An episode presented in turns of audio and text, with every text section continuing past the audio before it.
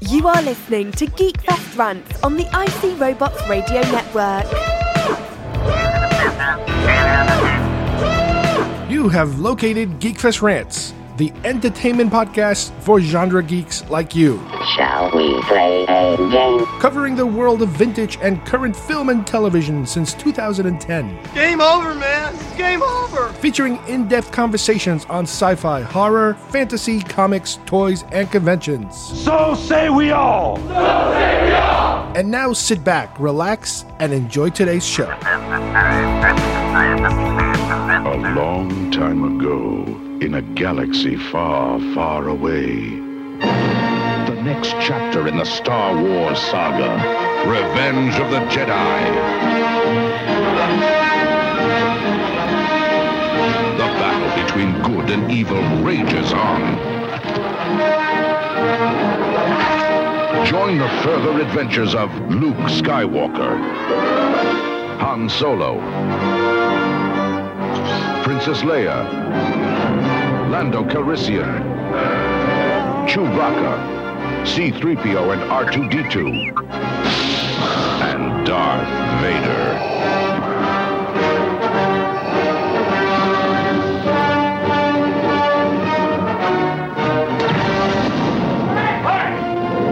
A journey to alien worlds. It's a trap. A rebellion against oppression. An epic of heroes and villains. An adventure as vast as the universe.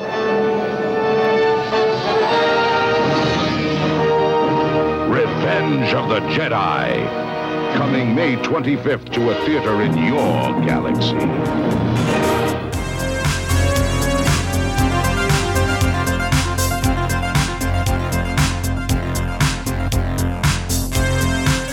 Everybody, and welcome once again to Geekfest Rant. My name is Carlos Perone, and today we are continuing with our Posters of the Month series. This time around, we have two classics. I know I say that a lot. They're all classics to me, but these are legitimate classics. First up, Revenge of the Jedi. This one sheet poster from Drew Struzan is a must to every Star Wars fan that collects not only merchandise but specifically posters. This is a gorgeous poster we're going to go over, and it's weird little things about it. And then, while we're on this kind of like a, I guess you can call it a Lucasfilm trend, we're going to hit Raiders of the Lost Ark, the original, the first Raiders of the Lost Ark poster. This particular one drawn by Richard Amsel, another giant, you know, in the world of poster artistry. So, as I said before, we are hitting the classics today. All right, so let's get started. First up with Revenge of the Jedi.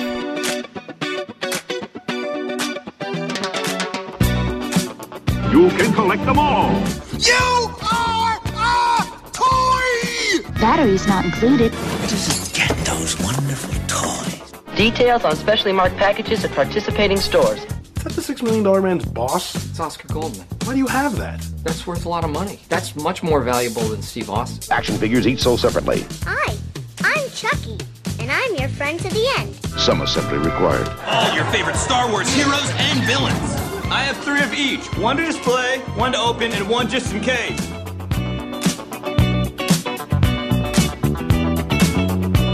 All right, for today's posters of the month, we are going to examine two absolute classics. And I know I say this a lot of times because, well, a lot of times I am dealing with posters that are considered classics. Some are just personal favorites, but these are classics in every sense of the word. First one up is the Star Wars Revenge of the Jedi teaser poster, and the other one is the classic Raiders of the Lost Ark poster, the official one sheet for the film. So let's begin with Revenge of the Jedi.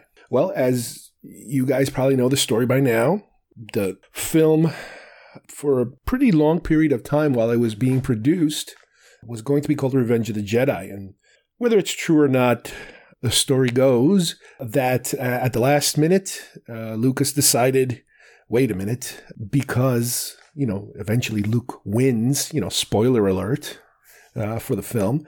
He didn't want to imply that revenge was, you know, in his character, that it was something that, uh, you know, a trait of a Jedi. So the last second, you know, it went from Revenge of the Jedi to Return of the Jedi. Now, this poster was drawn by Drew Struzan, a giant in the poster making industry. He did practically all of the uh, special edition posters. I believe he did some original ones too, you know, original trilogy ones. He was involved, and he's done some modern stuff. You know, the, Struzan is everywhere. He's completely, absolutely everywhere.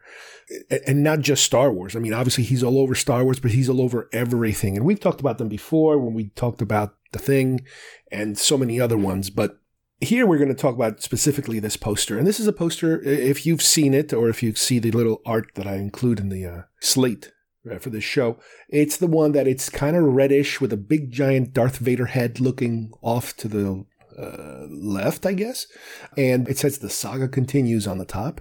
And then you have a picture or a silhouette, more or less, of Luke and Vader clashing swords, uh, standing over what looks like to be, uh, to me, it looks like Bespin because it has those uh, those pill box, pill shape sides to the to the floor that they're standing on, and then underneath you have Star Wars: Revenge of the Jedi, and that's it. Star Wars: Revenge of the Jedi. The letters themselves go from yellow to red. Uh, the overall poster color is very red. There's a red thing happening in this poster, and I remember seeing this poster or a variation of it. There's multiple variations on this poster, different sizes, different shapes. One of them actually has the release date on the bottom. It says, I think, May 25th, I believe. And that might have been the one that I saw, or this one, I'm not entirely sure. I first saw this poster back in 1983, I believe. It must have been 83 or maybe it was 82.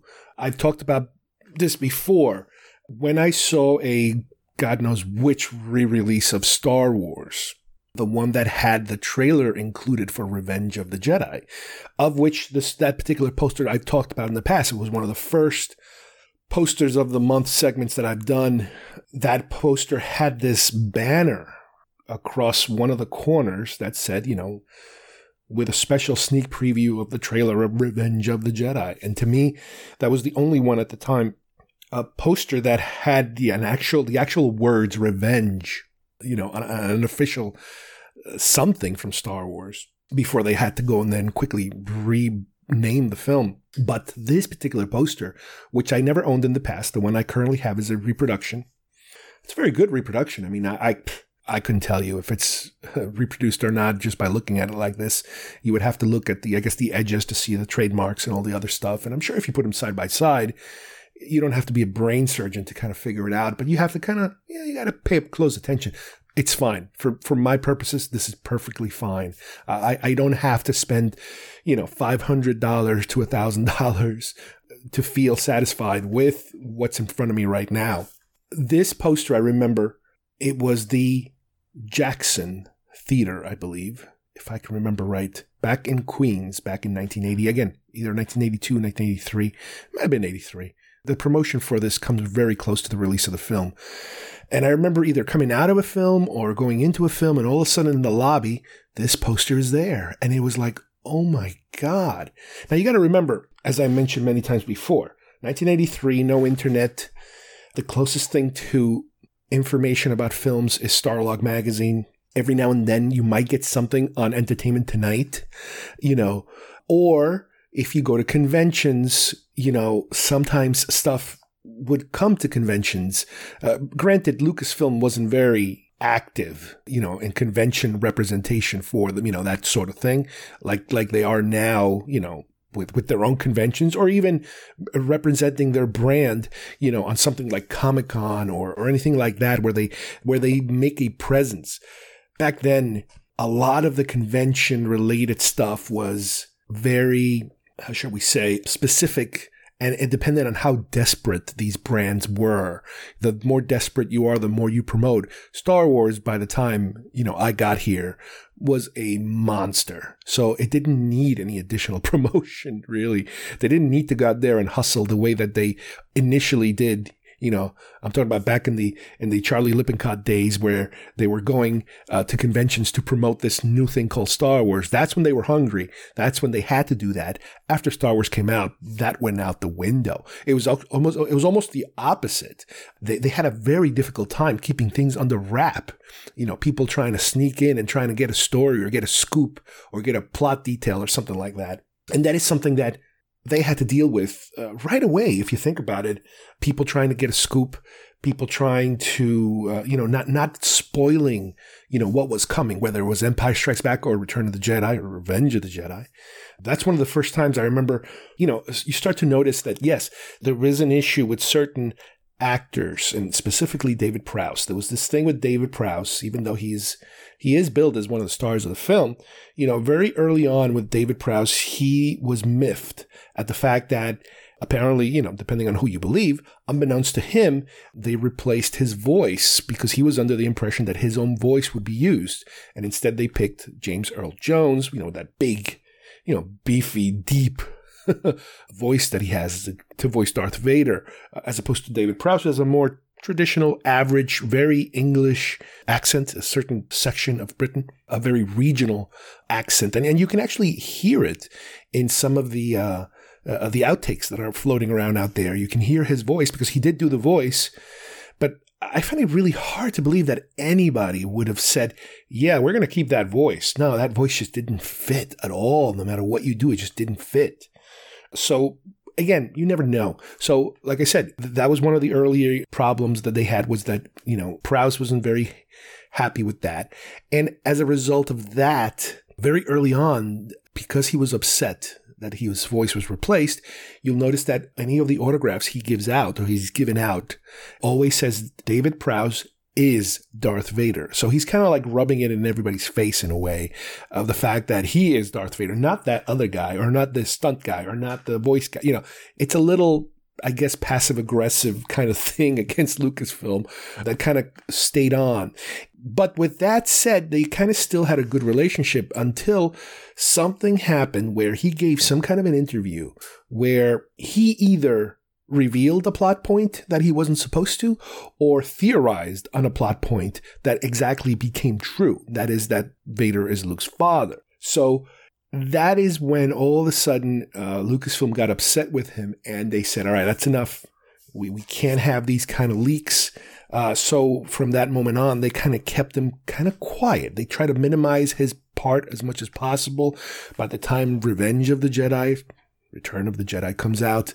Uh, you know, they're they're trying to keep him under wraps as much as possible, and you know that whole thing of of spoilers or giving away things kind of was something that they they kept working on. And it is kind of difficult because in this particular film, he is such a big character. But, you know, very early on, it, it, it was difficult.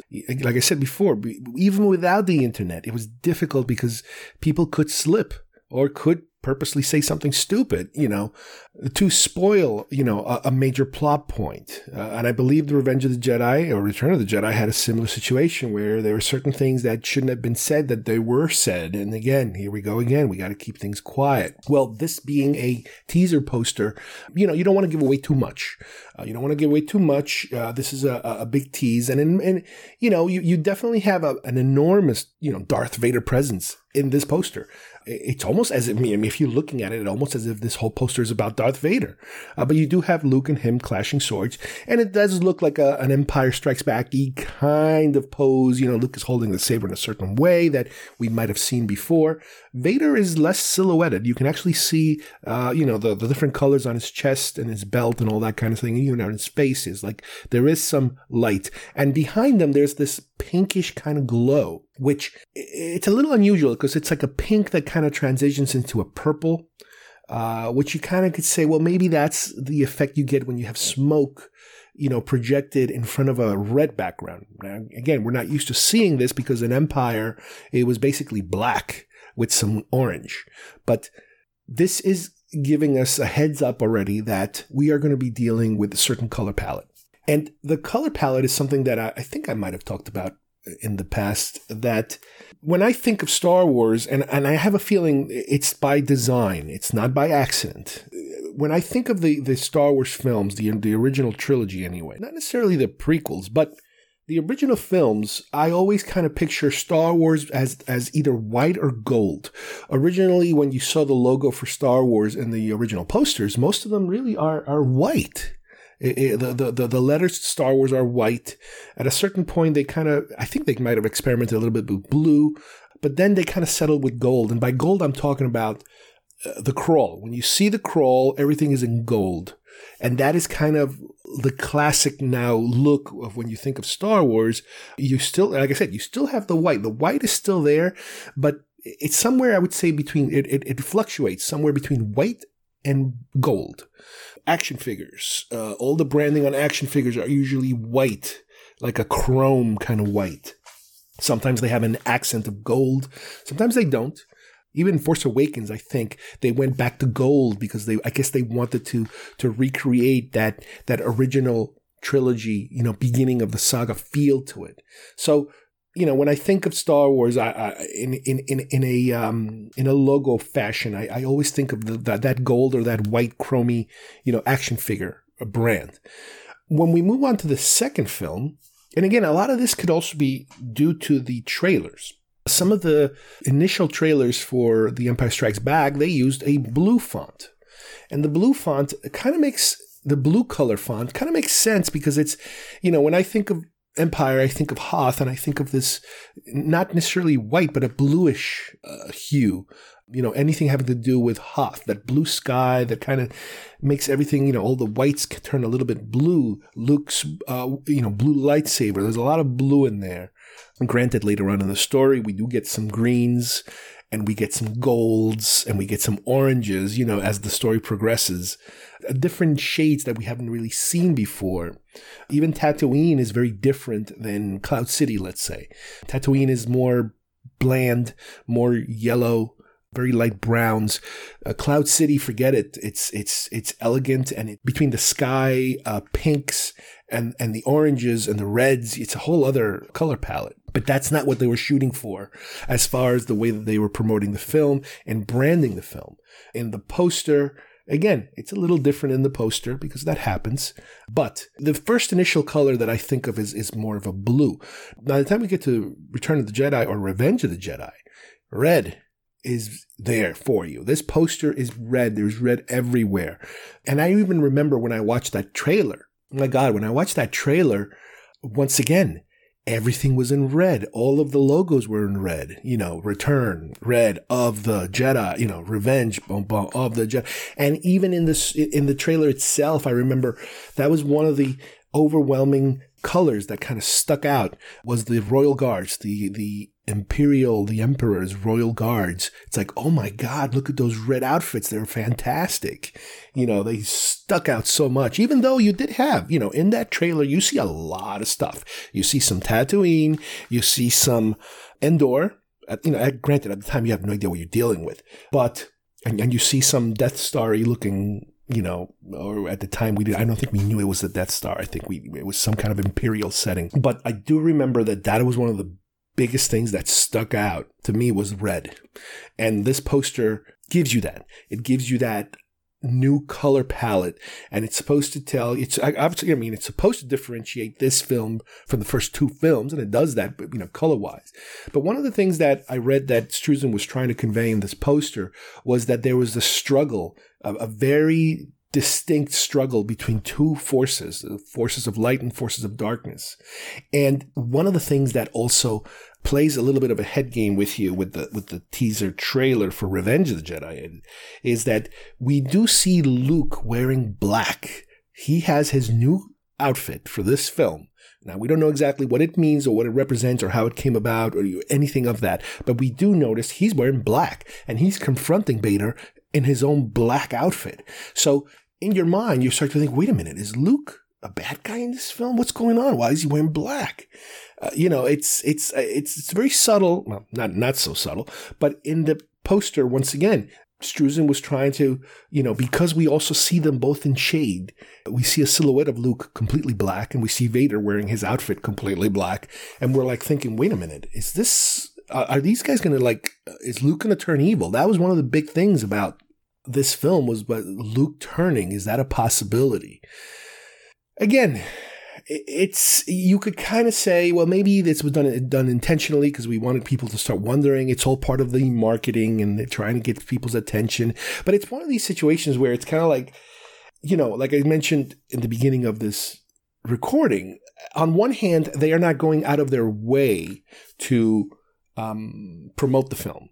Uh, but on the other hand, they're trying to convey something. So it's almost like subliminal. It's like we don't want to go out there and tell you about it, but we want to subliminally tell you certain things.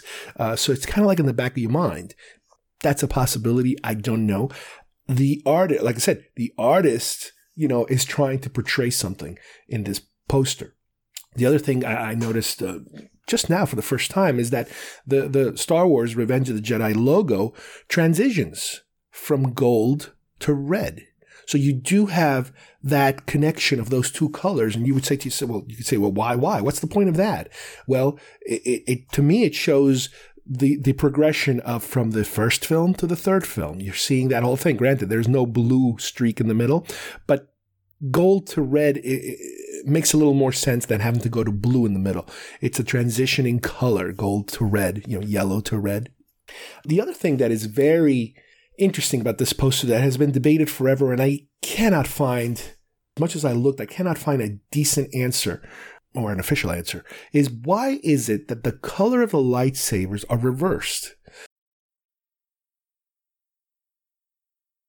But Luke's lightsaber looks reddish. The glow is red. And Vader's lightsaber, his glow looks kind of blue. So it's kind of like the colors have been reversed. So you might say to yourself, well, what does that mean? is this part of that whole subliminal thing of are they switching sides? Is Luke turning evil? Is Vader turning good? So it's like, wait a minute. Huh? I mean, if you think about it, if you think about it, you know, something like that sort of happens in the film. You know, Luke is tempted by the dark side more than ever before. Vader eventually comes to the light side of the force. So you can kind of say, okay, well, maybe something like this does happen.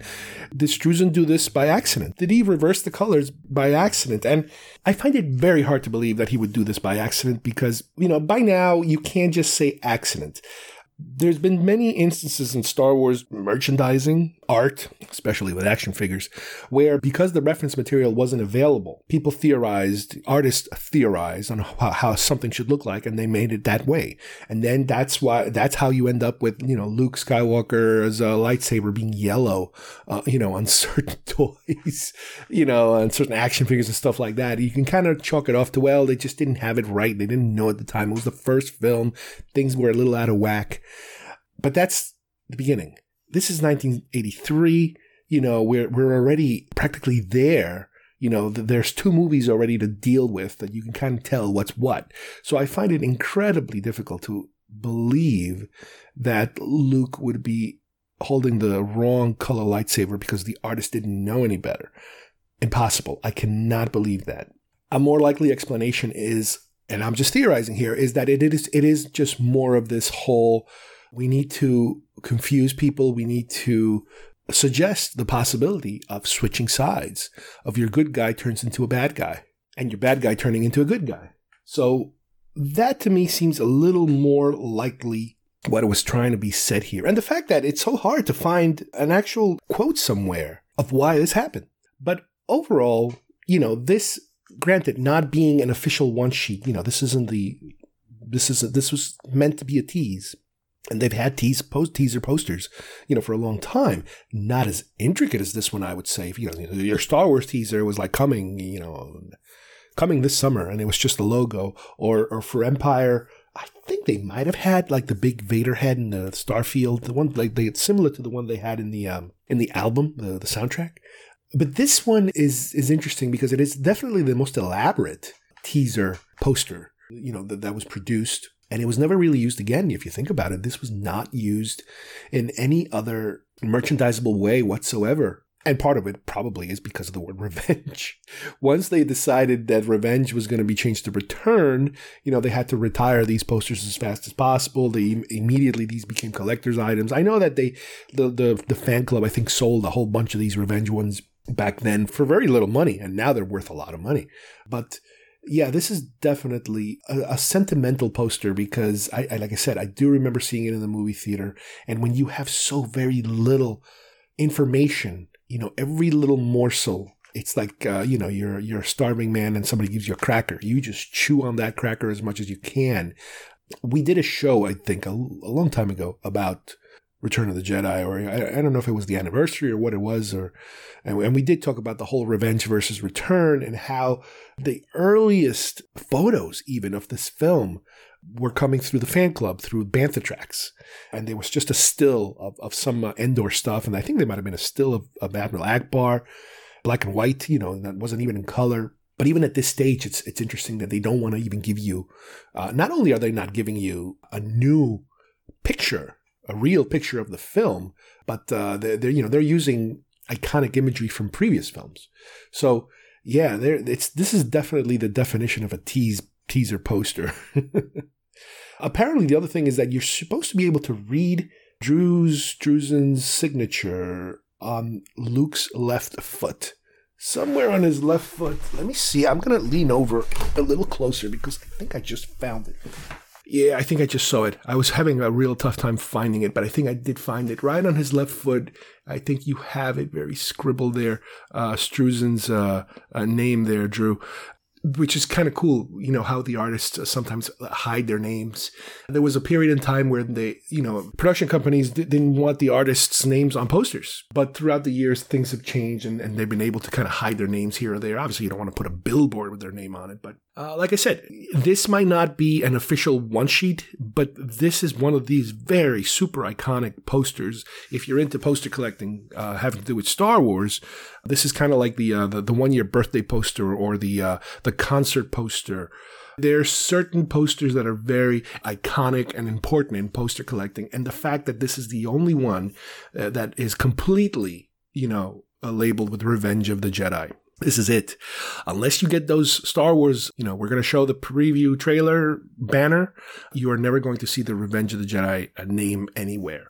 At least not until, you know, the prequels come out and you have Revenge of the Sith, which they kind of recycle that, which makes a little more sense. But I definitely would recommend this poster for any serious Star Wars poster collector. Again, you want to you want to spend real money, please go ahead and do it. Good luck. But if you want a reproduction, decent reproduction, you can get it for anywhere between 10 and 20 bucks and you can display it and enjoy it. Up next, we have Raiders of the Lost Ark. Now, I've done a Raiders of the Lost Ark poster review a while back, a very long time ago, actually, uh, when I started doing the poster reviews, you know, first. And the one that I reviewed last time was the re release of Raiders of the Lost Ark, which is the one that I own original that I bought back then. And I told the story of how at the time I couldn't afford the real one, you know, the original one. So I, I went and bought the, the, the, the re-release one, which was the one that was, you know, more affordable at that time.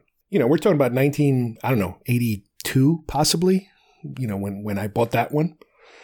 But as I mentioned before, my favorite Raiders posters is the original poster, the first one that came out, which ironically was drawn by the same artist, Richard Amsel.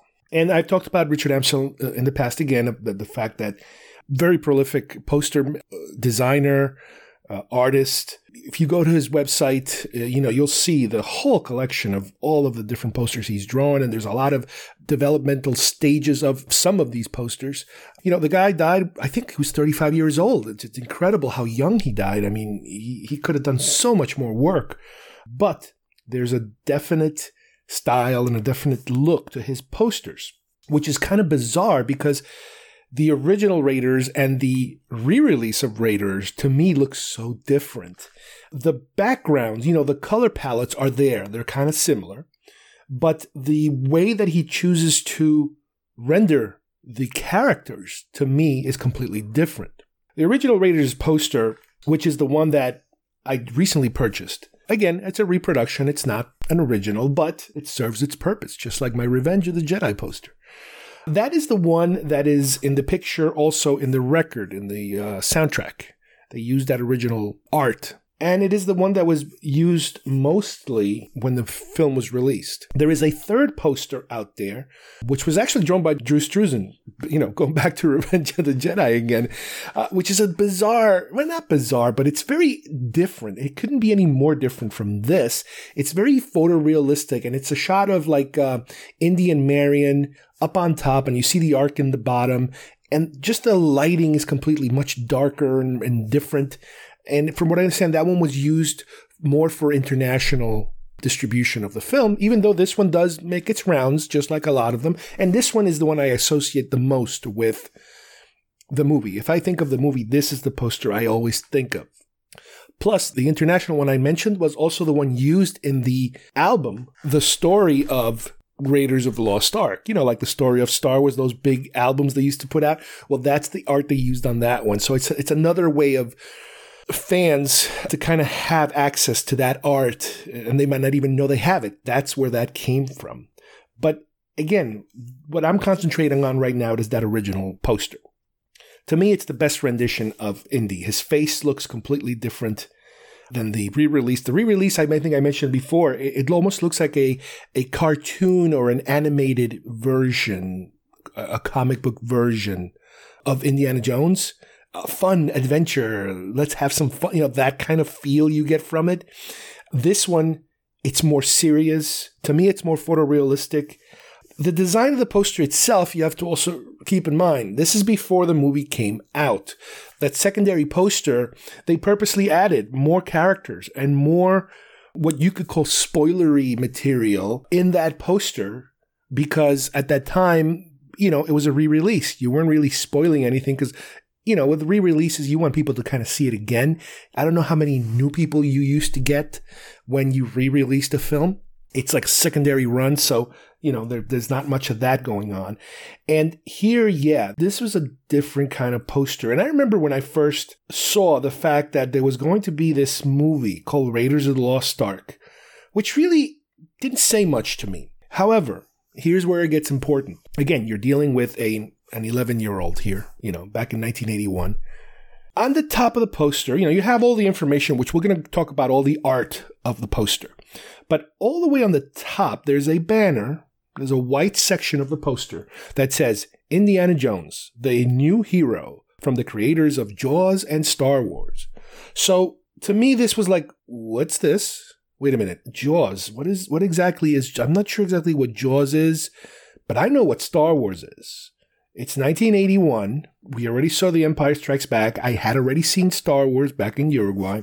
And there was a Marvel comic book adaptation uh, that I found. Don't remember if I found it before the movie came out or after the movie came out. But this was one of those things where it was like, you know, I don't know if I'm into this. It almost looks like a cowboy looking thing. There's a guy with a hat and he's got a, I don't know, he's got some kind of rope around his shoulder and there's a shot of him uh, uh, on a rope, and there's a truck and a horse, and it's like, you know, I don't know if I can do this. This is this is kind of weird. But just the fact that up on top, the word Star Wars was there. That was enough for me as an 11 year old to kind of give it a second look and go, what's this about? What, is what is the Star Wars connected? The creators of Jaws and Star Wars. What the hell is that about? And that is what hooked me. That's what got me at least interested in looking a little deeper into it. Now, I don't remember exactly if at the time I understood that Harrison Ford was the same Harrison Ford from Star Wars. I don't know exactly if at the time I also understood that George Lucas was the same George Lucas as Star Wars. Obviously, Star Wars is there, and I don't, you know, I, I don't remember exactly how deep, you know, in the weeds I was back then in terms of the making of knowledge. Now, granted, uh, you know, came here in 79, December of 79, I think it was. Uh, so it's really, really 1980. Uh, so I had a good year of Empire and catching up with Star Wars lore. And then this movie hits. I can definitely tell you that once I saw this film, I was like, oh my God, what the hell is this all about? This is just amazing. It was just earth shattering you know, this completely new genre for me. You know, around that time, I was always gravitating towards sci fi, not even horror back then. I'd say more sci fi. But all of a sudden, this movie just opened up, you know, my tastes in film. And there was something completely you know, incredible about it. And granted, Harrison Ford was probably one of the biggest things. This guy now has two movies under his belt that are completely amazing. And this is his starting role. You know, he's the star of this film. He's not a, he's not a co-star as he is in Star Wars or Empire. But the poster itself, again, you have to remember that the poster, this is the original poster. So, like they do on many films, they don't want to give you too much you know, they don't want to give it away too much. The the secondary poster, the re-release gives you a lot more because you already know some of these characters. But with this poster, what you have is Raiders of the Lost Ark on top with the logo, the letters, the red to white, you know, grading letters that are iconic. You know, they're kind of like the Back to the Future letters. I don't remember if Back to the Future uses the same color grade or it's reverse or something like that, but it became iconic you know, for, for the, the names of the movies, they're all going to have that. As far as the merchandising goes, as far as the, the books and the, you know, that kind of thing, uh, especially the posters. But what fun, what's funny is that in a lot of the movies, especially even in Raiders of the Lost Ark, when you see the name of the movie in the movie, it's done with a completely different font, a completely different color. And you're like, whoa, this is weird. The other thing to keep in mind is that this is before just like anything else, before you turn it into a franchise, the possibility of this being a single film, it wasn't called Indiana Jones and the Raiders of the Lost Ark like it is now. Now they kind of rebranded the film because the, all the sequels became Indiana Jones Temple of Doom, Indiana Jones The Last Crusade, Indiana Jones The Crystal Skull, whatever the crystal, whatever, whatever. and I'm sure the next one will be Indiana Jones and whatever. But back then, you know, this is how they were this is the name of the movie. So you have the title up top. You have a huge picture of Harrison Ford, you know, and it, again, it's very photorealistic. I, I assume it must have came from some photograph. He might not necessarily been holding, you know, the whip over his shoulder in the photograph, but it is him. It looks just like him and is very well done. And as you scroll down a little further down, let's see, to the right, you have a truck and what could be Indiana Jones on a white horse riding alongside the truck. Now, it's interesting because the truck does not look exactly like the truck we get in the movie. It looks a little different. It's got a big cross in the front. The windows in the front are different. The grill is not the same kind of grill. So this might have been, again, I'm speculating here, from some conceptual drawings, you know, artistic drawings, that sort of thing that they were using or in giving the the artist the idea of what it would look like. Obviously, a white horse is a white horse, so you don't have to really, you know, it's pretty dead on what a white horse looks like. The other side of the poster, on the left side of the poster, if you will, you have Indy climbing down a rope into an area where there's what appears to be a lady wearing a whitish kind of dress holding a torch. Now, obviously, that's Marion. But now the fact that to me it looks a lot like Marion, like even the way the dress is cut. Remember, she rips the dress or the, this in order to uh, so the snakes don't get in there and that sort of thing. So it, it, looks a lot like her, which leads me to believe that maybe he did have some kind of reference photo of that scene or something about that scene. And then you also see the bit of a crumbled foot, you know, statuesque foot, large foot with a snake around it and you see some snakes on the ground and the snake kind of it's funny because the some of that stuff kind of overlaps to the bottom of the poster a little bit just like the whip he's holding it overlaps into the white area of the poster which is interesting how they you know why would they choose to do that to, to let some things overlap. And the other thing that's also very interesting that I've never really noticed before is that the rope that Indy is climbing down on, if you follow the rope all the way up, it starts at the R of Raiders it is kind of being held by the, the little little D shape inside the R. That's where the rope starts. I've never really noticed that before uh, until now. Uh, and in the center bottom, in between those two other images, you have the uh, the, the the god of the Hovitos, the the fertility statue. You know, in, in its little altar, which looking at this poster, you might say to yourself, you know, this is back in 1981, you might say, Raiders of the Lost Ark. What are the heck? What the heck are Raiders? Raiders? Raiders? What is Raiders? They're raiding or are they Raiders? Like, are they writers? No, not writers, Raiders. I remember that was one of the toughest things about it's like, what the hell is a raider of the Lost Ark? Okay, a Lost Ark, a Lost, well, that must be the Ark down there. I mean, I'm looking at this little statue down there with, the, with this you know, with its teeth and red eyes. And I remember I used to say, "Oh wow, that must that must be the the lost ark." Again, the the ark itself, you know, it's it's the MacGuffin, but it's more than a MacGuffin because the MacGuffin you actually see this particular MacGuffin, but you don't want to see it in this poster. The color palette, like I said, it's it's very very tan and brown and yellow and and the the the, the interesting thing about this drawing also is that this this art is that the background in other words behind the the characters and all this other stuff you see what looks like to be a what could be an egyptian tomb wall because it's very yellow with a lot of cracks and discolorations behind them so he the the artist Amsel purposely purposely wanted to give you that that color palette and that feel because we do get that. That is the entire Egyptian sequence, you know, of, of going into the tombs, going into the temples, and you see that kind of thing. And I'm glad that he was able to do this, you know, for, for this particular poster. It is very pencil drawn looking. It's got so much like I said, it is more photorealistic than the other one because the other one is more in the cartoony side.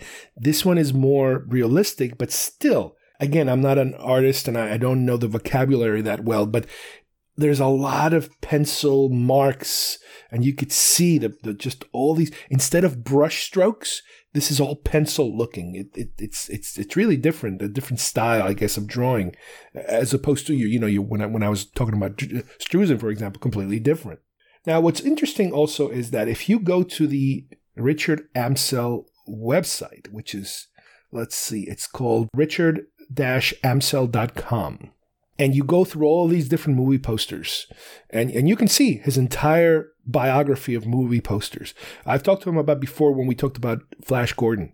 Flash Gordon was an amazing poster, if you guys remember again, it's it, he does a lot of work with pencil. He likes to do very super sharp images.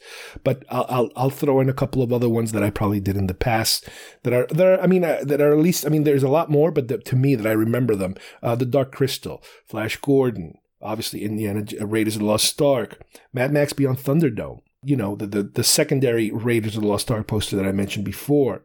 The Muppet movie, Julia, the shootist. If you search through his his posters, you do recognize a style that carried on and evolved, you know, through his life. Chinatown, The Sting. So, yeah, I would definitely recommend going to the website and, and going through it. And one of the best things about it is that in the website, not only do you have that, but there are certain movies where you will see the progression of the poster of how it started out. And you have there also a picture of a sketch that he did, a, you know, just a black pencil on white paper sketch of what he thinks this poster might look like. So you have the frame of the of of its full on indie. It's it's that that medium shot holding at the time again you can't really tell what it is. We know it's a whip over his shoulder staring straight at you. And what's funny is that within the frame of the sketch, just even the sketch of indie alone, you also you already see the kind of like the butt end of the whip is overlapping out of the frame. So he already had that in mind. That's really interesting. He already had that in mind from the beginning. Then we go to the next picture, which is on a color. They call it a color comprehensive art. Colored pencil and ink on tracing paper. Interesting. Uh, now, this one is, again, it's in color. You have him, but he looks a little different. The way he's posing and the way his face looks, looks a little different. Not as iconic, I would say, as the other one. He's still holding the, the whip over his shoulder, but now it's it's less of a medium shot. It's a little tighter shot. It's like a, it's almost like a bust shot. But what he did is he actually added the some of that extra information in the bottom. For example, Indy climbing down from the name of the movie on top, because on top of his hat you could see the name of the movie. Marion is there. There's some temple ruins in the bottom. On the right hand side, more temple ruins, and in the middle, you do have the idol uh, in the middle, but no truck or, or horse in this particular version or stage of the sketch. Up next, you have something that looks practically exactly like what the final poster looks like, except it doesn't have the logo, the Raiders logo on top. All the other elements are in place. Now we're back down to more of a medium shot of Indy. There's enough space on top to put the title so it doesn't overlap into his hat or his head area. So it's it's kind of like positioning all the all the pieces that need to be done. And according to this, it was done in watercolor, acrylic, airbrush, colored pencils on board. So wow, he he uses a combination of of different types of paints and drawing implements, I guess, to get that effect that that looks very very sharp and pencily. And then you have the final product. And then you have the final product, the one that I'm talking about here, which like again, mine is a reproduction, it's not an original. But you know, like I said, this is the one that I'm more familiar with. This is the one that I couldn't afford. back then, I don't remember if back then we had the option of buying reproductions. I guess the poster industry was a lot smaller. And back then, uh, this was a period where I was able to buy. I mean, uh, some posters you could order through the mail, I remember, uh, and some posters you go to a store. And, and I used to go to a special store I think it was called Jerry Ohlinger's or something like that in Manhattan. I told the story before. I, I, I, think they, they closed down. They finally closed down, I think. I could have swore I saw an article about it. And it was uh it was in, in Manhattan and, and it was somewhere in like downtown Manhattan, I think. And and you used to have to go down these steps into this it was like a brownstone, but it was underneath the brownstone. You have to go into the little kind of basement, a tiny, tiny little shop packed with posters and obviously they couldn't display anything because the, the shop was so small and you would ask for a certain name and they would bring out you know whatever variations on that poster existed and that's how you would buy them but even back then i remember this one was just out of my price again i don't remember how much they wanted but i said all right i can't do that i gotta go for the next one so i ended up buying the other one but later on you know, once I understood that I was into this sort of thing, I was able to purchase future versions. Like I said, for example, the um, Star Wars fan club, uh, Lucasfilm fan club. I don't know if it was Lucasfilm or Star Wars back then. They they would offer you know one sheet posters. So uh, through the fan club, I remember I got the indie poster. Indiana Jones Temple of Doom poster. I got, I think I got through them also the Last Crusade poster. And, you know, those were actual, you know, one sheets and I was able to get them. Now, this is also a period where I don't know exactly when it happened, but this is when posters are still only being printed on one side. Because I know nowadays, sometimes uh, there's a lot of posters that are printed dual sided. This way they can put them on a, you know, on a light box and then you can shine light through them, which is really cool, you know, when, when they do that in a, in a movie theater especially if you're going to take a picture of it. But th- this is still an, an, an era where the posters are single sided printed. But I don't remember exactly if this poster was offered through the fan club. And at the time, like I said, I I just wasn't, I don't know if either I wasn't part of the fan club at that point yet, but I'm pretty sure I was pretty early on the fan club, or if it just wasn't in my radar and I kind of said, nah, don't worry about it, skip it. But then, yeah, when the movie came out, forget it. The movie just blew everything away. I still have and, and I think I might have mentioned it once before, I still have a cassette recording. Now, I didn't go as crazy as I used to go with Star Wars. Oh, with my, I told the story of uh, sneaking in a, a, tape recorder to record the audio while watching Empire Strikes Back. I did that once. I didn't do it later because obviously you know home video was was actually becoming more common and and it's like what's the point of doing this if eventually you'll have it on VHS and eventually we did. All of us bought VHS copies of Star Wars and Empire and whatever. But around this time which was around the Empire Strikes Back time they did the the making of Raiders of the Lost Ark. I think it was called Stunts and Something show I forget what it was called exactly, but it was basically the making of, of and it, and it, and it, it was a lot about the stunt work. And this was obviously to promote the film. This is something that used to be done sometimes back then. And I remember I recorded it on cassette and I still have that cassette of the show being played on TV live and me with a cassette recorder there recording it. And I, I, guess at the 30 minute mark, I have to switch the cassette, you know, because that's the problem I had always that I always had to switch cassettes, flip it over. Uh, so it's funny that I do have an actual recording of watching the making of Raiders of the Lost Ark. But to this day, you know, Raiders is the the benchmark. You know, uh, the the movies, in my opinion, got progressively worse. the the farther away we got from this film, this film is perfect. It's funny. I was watching it the other day, and it is so much to me like Star Wars in terms of it is such a good balance of all of the things that I like about it. In other words, it takes itself serious. It has humor, but overall, it takes itself serious not up until the very, very end do we get the supernatural part. So we're always, it's almost like a, a, detective story, an adventure detective story, because it's not until the end where the film goes, oh my God, this is bigger than we thought it was. However, the other day, right after putting on Raiders, I put on Indiana Jones and the Temple of Doom. And I noticed right away, and this is one of the things that bothered me about Temple of Doom, is that the character of Willie is a complete comedic character. She almost has no realistic scenes or lines because she's always the, the, the comic relief. I mean, you short round was a big comic relief, but Willie's a comic relief. And that is one of the things I remember I, I did not like about Indiana Jones and the Temple of Doom is the fact that it doesn't take itself too serious. Uh, even though they're they're very you know they're in a very deadly scenario of of these you know this group that's kidnapping children and they're being held slaves and this and that but the the heavy-handed comedy is one of the things that really really struck me hard while trying to watch Temple of Doom. And the other thing was the opening musical number. The opening musical number, I kept thinking, and I understand that it's. I know it's a concept thing and it's a it's it's it's a fantasy thing if you will because I kept telling my son look at this they're dancing it's a musical number as far as musical numbers go on musicals it works. You know, they, are doing it right. They're dancing. They have a nice big stage. They have everything set up for them, and they're they're dancing perfectly well. However, this is taking me out of the film. This is not realistic. When you watch a musical, you're not in a realistic setting. So they're supposed to be at this club with a tiny little stage, and the stage where they're dancing, where they're showing you the dance, it's like a you know it's like radio city music hall. It's like a gigantic you know movie set stage.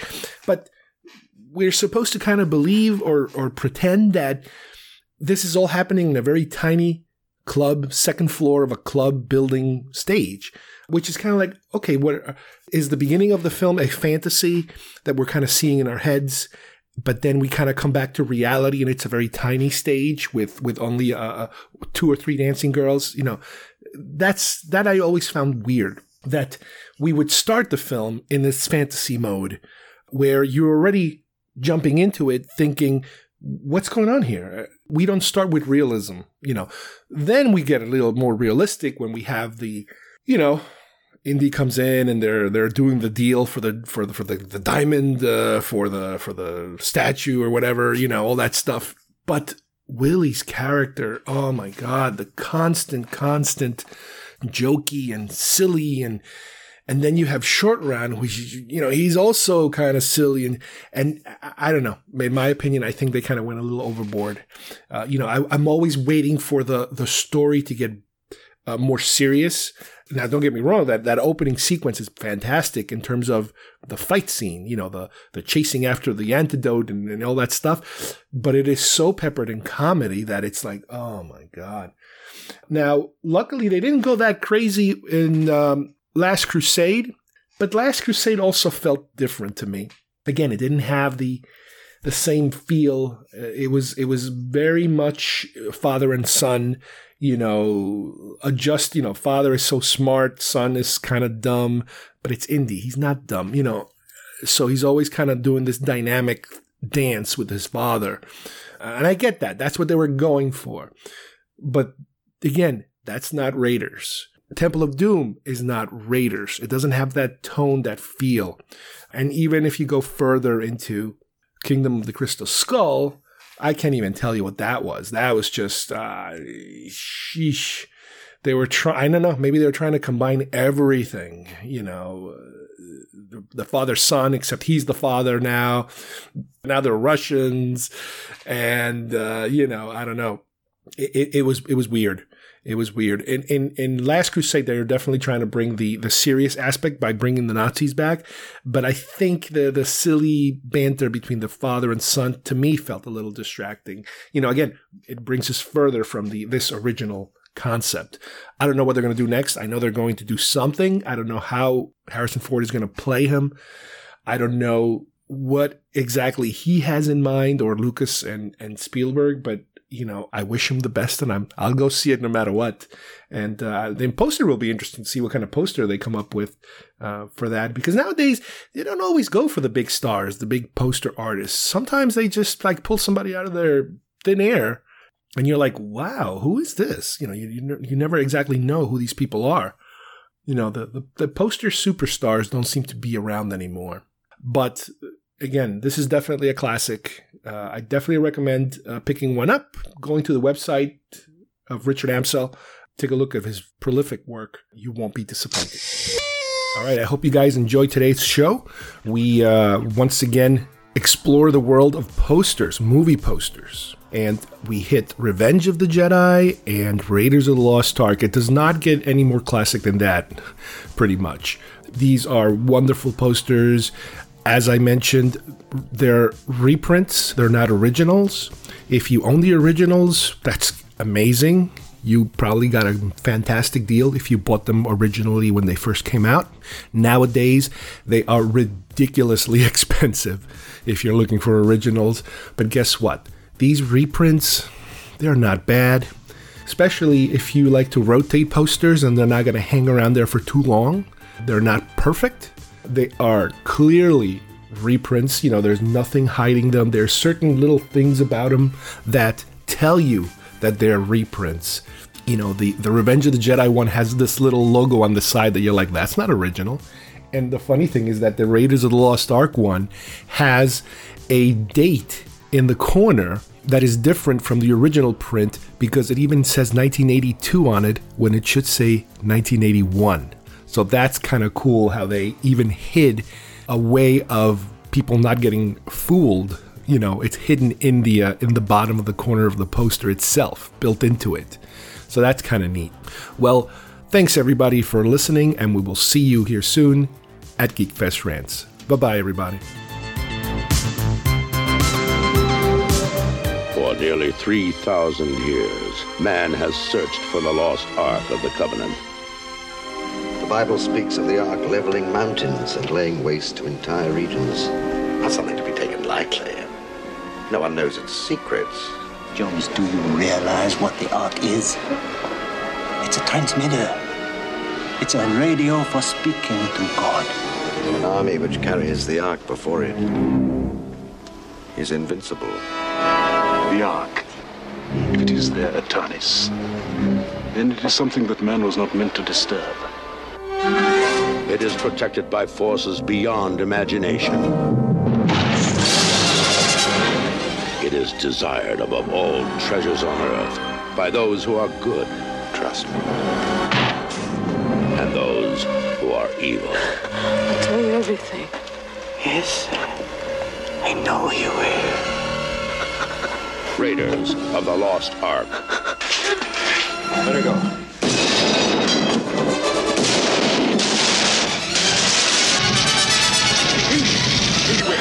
Time. If you still want the Ark, It has been loaded onto a truck for Cairo.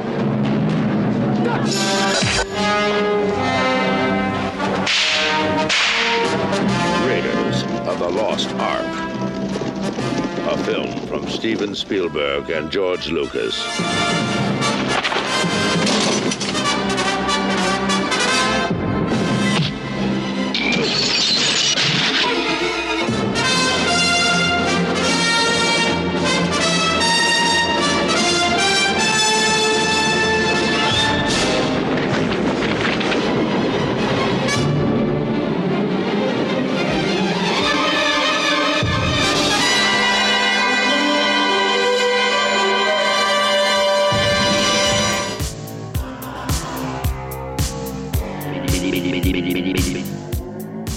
Like to subscribe to our show, send us messages, or see video links to some of the topics we talked about today, please visit our homepage at geekfestrants.com or our YouTube channel, Facebook page, or iTunes at Geekfest Rants.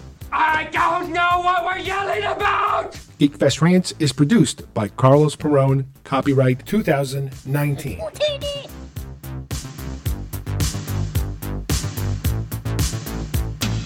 This broadcast is part of the IC Robots Radio Network. Visit icrobots.com for this and many other nerd slash nostalgia related podcasts. You won't be sorry for long.